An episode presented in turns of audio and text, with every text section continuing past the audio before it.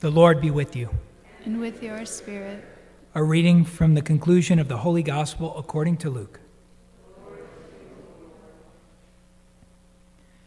Jesus said to his disciples, Thus it is written, that the Christ would suffer and rise from the dead on the third day, and that repentance for the forgiveness of sins would be preached in his name to all the nations, beginning from Jerusalem. You are witnesses of these things, and behold, I am sending the promise of my Father upon you. But stay in the city until you are clothed with power from on high. Then he led them out as far as Bethany, raised his hands, and blessed them. As he blessed them, he parted from them and was taken up to heaven. They did him homage and then returned to Jerusalem with great joy. And they were continually in the temple praising God. The Gospel of the Lord.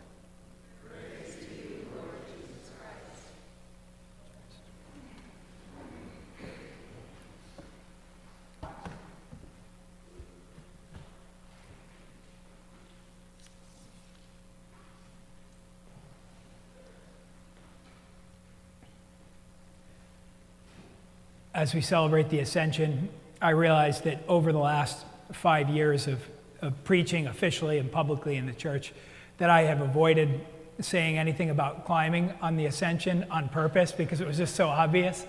But then I just couldn't help myself this time. So eventually we'll get to a little, a little climbing related portion. But um, in one of the reasons that I say that, though, is because I really feel as though each one of our lives is, is a mountain, an individual one, right? And many of the famous spiritual writers allude to that in a way, whether it's a seven story mountain or an interior castle or some sort of ascent to God. So many, many of the spiritual masters and doctors of the church have used sort of that, that imagery. So it definitely speaks to me in, in many ways. But each individual mountain of our life, it's a different one, right? We don't know how long it's going to last, first of all and we don't exactly know the obstacles or the difficulty along the route of that mountain. But it's there. It's something to ascend for each one of us. And we live in a very unbelievably unique time in history. This time between when Jesus is resurrected and has ascended into heaven and the time where we wait for him to come again. That's an extremely unique point during history. Sometimes I think there's a temptation to think, oh man, wouldn't it have been great to you know, be around when Jesus was walking and talking with people. Sure, in some, in some regards, that may have, that was only a few years, though, you know, that he was really out there publicly with people. And so I think the time that we live is an extremely unique one because during this time frame, we've been given two, well, really three very unique gifts, but I'll start with two of them the gift of the Eucharist and then the gift of the Holy Spirit. Those two unbelievable gifts in our life are the thing that orient us in the journey. And so before Jesus ascends, right, you know, he makes himself known in the breaking of the bread. Before he dies, and then again after he is risen and he's meeting with apostles. And so that's one of the ways that we're oriented towards him in our life. And then the other one is to be guided by the gift of the Holy Spirit, which we'll celebrate next weekend at Pentecost. Two extremely important gifts that have been given to us in this time until we wait to see him again. Now, um, when I, well, the biggest part about this, and I've mentioned this a lot, but I think it's super, super important. When somebody enters formation in the seminary, that's the word that we use for it. We use formation.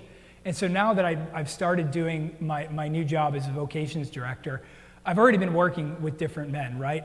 So to be formed, what needs to happen? You have to be docile people. What does that mean? To be truly to be teachable people.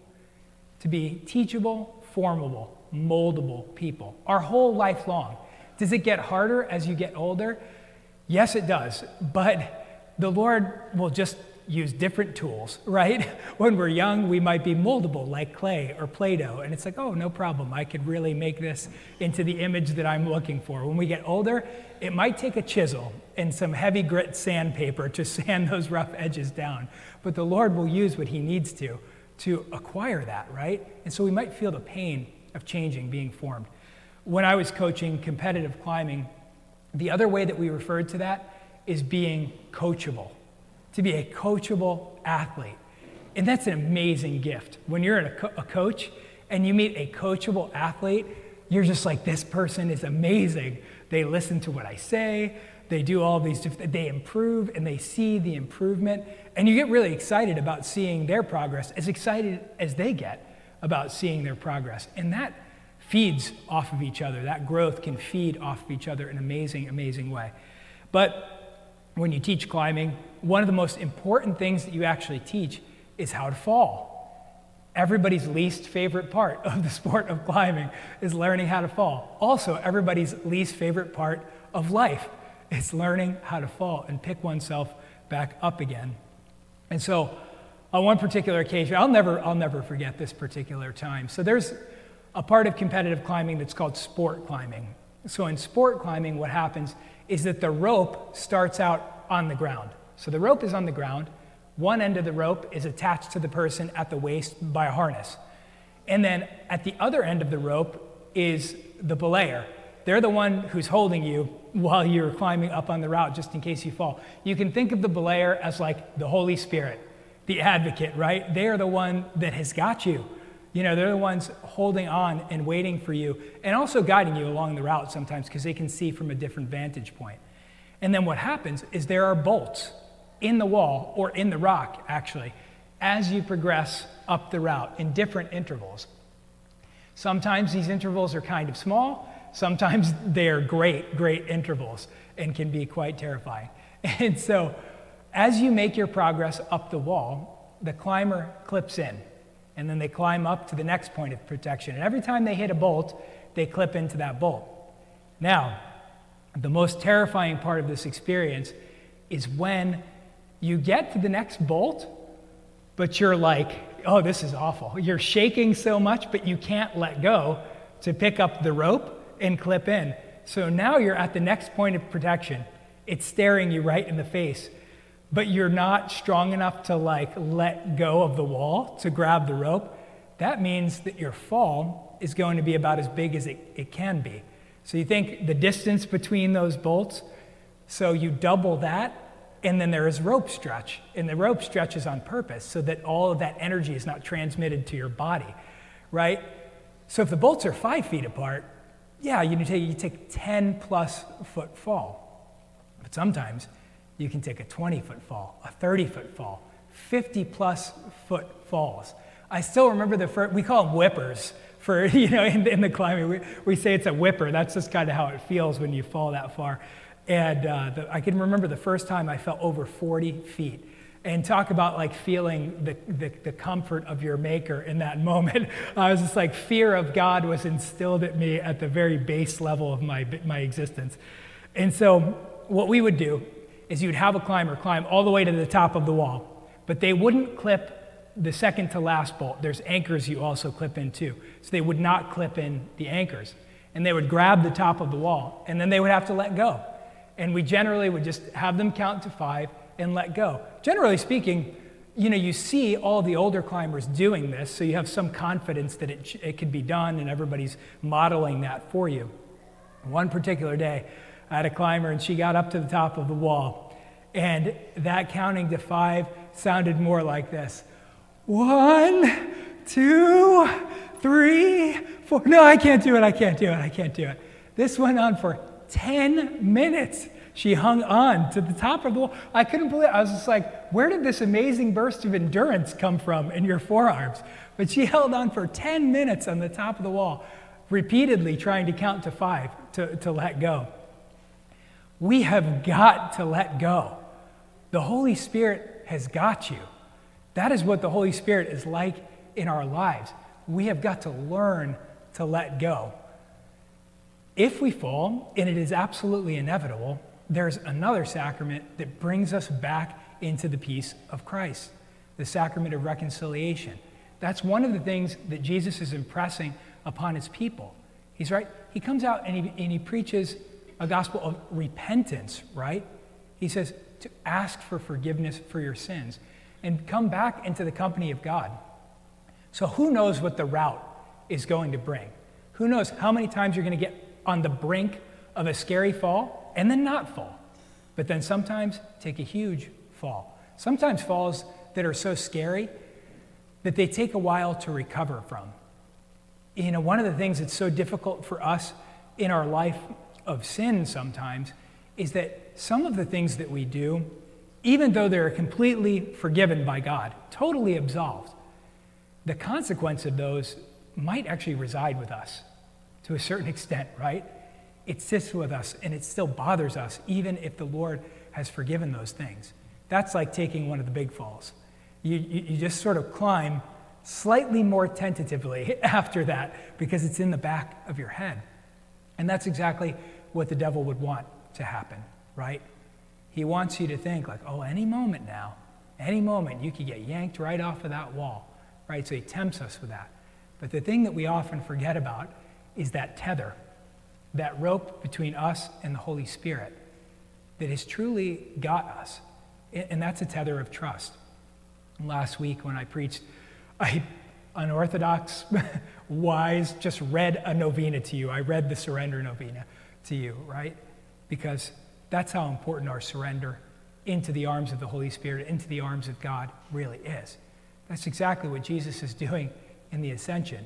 He needs to be in the arms of God, he needs to be in his rightful heavenly homeland. But that's where we belong as well. One thing that's important to always remember is that, of course, Jesus ascends of his own divine power because he has the ability to actually ascend, to rise from the dead, of his own divinity. But it's different than something like the Assumption of Mary, right? Mary is taken into heaven by Jesus' divine power, right? Assumed up into heaven, not by her power, but the power of God takes her up. Where somewhere in between, kind of, right? You know, it's just like we've been given this great gift of the Eucharist, this great gift of the Holy Spirit, and we're ascending, but we're doing so. Sometimes a lot of great spiritual writers talk about it about it's sort of like rickety old wooden stairs in a way. We, we ascend in kind of a slower way, a more painful way at times. But the more we eradicate sins in our life, that staircase could kind of transform into sort of like um, a rickety wooden staircase into a golden staircase, or like in the, in the, in the case of St. Therese of Lisieux, an elevator, right? This elevator of grace taking us to God. But what does that require, though? That we give everything to God, even in the smallest aspects of our life. If we could kind of learn how to integrate God into just the small little bits of life. And that's what she did. She said, I'm too small to take, I'm too small and I'm too weak to do this staircase thing. And so she's like, I need something else, like an elevator. And that was kind of a, a modern technology in St. Therese's day, right? So that, that analogy came readily to her at the time. And so she did it in the littlest ways. One of my favorite examples I could ever remember is when she first got to the convent, there was a nun who used to clack her rosary beads against the pew. And it just drove her nuts at the beginning, just like, and we all know this, right? We sit next to people in church all of the time, you know? And so sometimes people just do things that get on our nerves. And then instead, she transformed that clacky wooden rosary bead noise against the pews into a prayer for that religious sister. And eventually, instead of annoying her to death, it actually became one of the most familiar and comfortable feelings for her. To hear that meant that she was home, that she was in prayer, that she was with God. It gave her another opportunity to pray for another person. So, to transform all of those little things that would often pull people into sin into actual prayers. That's one of the ways we sort of integrate these things into our life. Now, of course, you know, these things are easier, easier said than done, obviously. But remember, we always have to remember at the end of every single Mass is really the beginning, right? What, what do we hear at the end? The dismissal. Go and announce the gospel of the Lord. Go in peace, glorifying the Lord by your life. So at the end of a Mass is when we begin. What's the thing that Jesus is giving to his apostles in that moment? He's saying what to preach, and he taught them how to preach it. He says, Go out there. And what does he tell? He's like, You are witnesses of these things, of my life. You're witnesses of my life, friends in my company. And what are friends in the gospel? Friends are those that do what the Lord commands them, right? So there's a contingency as a part of that. And so those witnesses, and I've mentioned this numerous times before, but I just think it's that important. So I bring it up again. Remember, witnesses are more powerful than teachers. That's what St. Paul VI had said. He says, people more readily witness, listen to witnesses more than they listen to teachers. And when they listen to teachers, it's because they're witnesses, right? Just think about this when you're sharing a part of your story. Why are you here? That's what we're getting at, right? Why do you make the effort to make it a part of your week to come to Mass? Why do you make an effort to actually pray? What is it that the Lord has transformed in your life? And that's the thing that you're being the witness to when you go out in the world and tell that to different people. And so we have to figure out, speaking of elevators, that's what you have to do. You have to have an elevator pitch. So you've only got a minute or two, right? And then you've got to have something a little bit longer and something a little bit longer. And then who knows, you might be out with coffee with somebody where you can sit down and really get into the nitty gritty, the part of your story. How maybe the Lord met you in your difficulty and your suffering, and He's the very thing that got you through a very difficult and hard life. How the Lord met you in your joys. But, but how has He transformed you, and how do we describe that to other people? How are we witnesses to that, to that very reality of how He just transformed and changed our life? When you're speaking to the young, they might not listen to anything you say. we say a lot of things. You need to go to Mass. You should do this. This is what the church says, right? All of these different things, right? But they might listen to what you lived.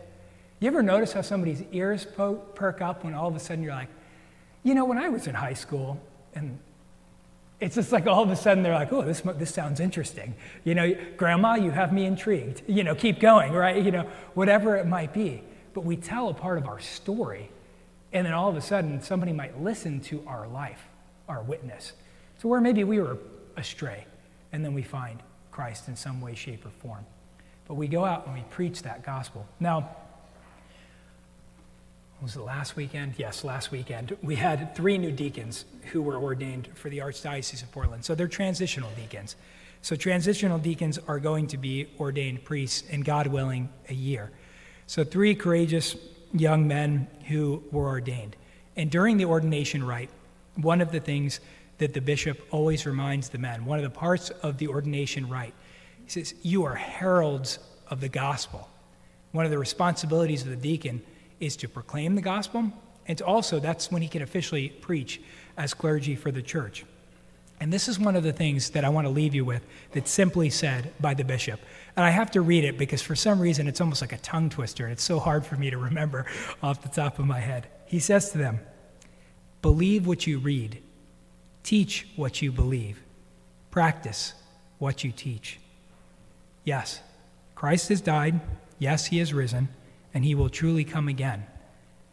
But not without giving us the tools the tools of the Eucharist, the Holy Spirit, and reconciliation, so that we can ascend through him, with him, and in him. God bless you all.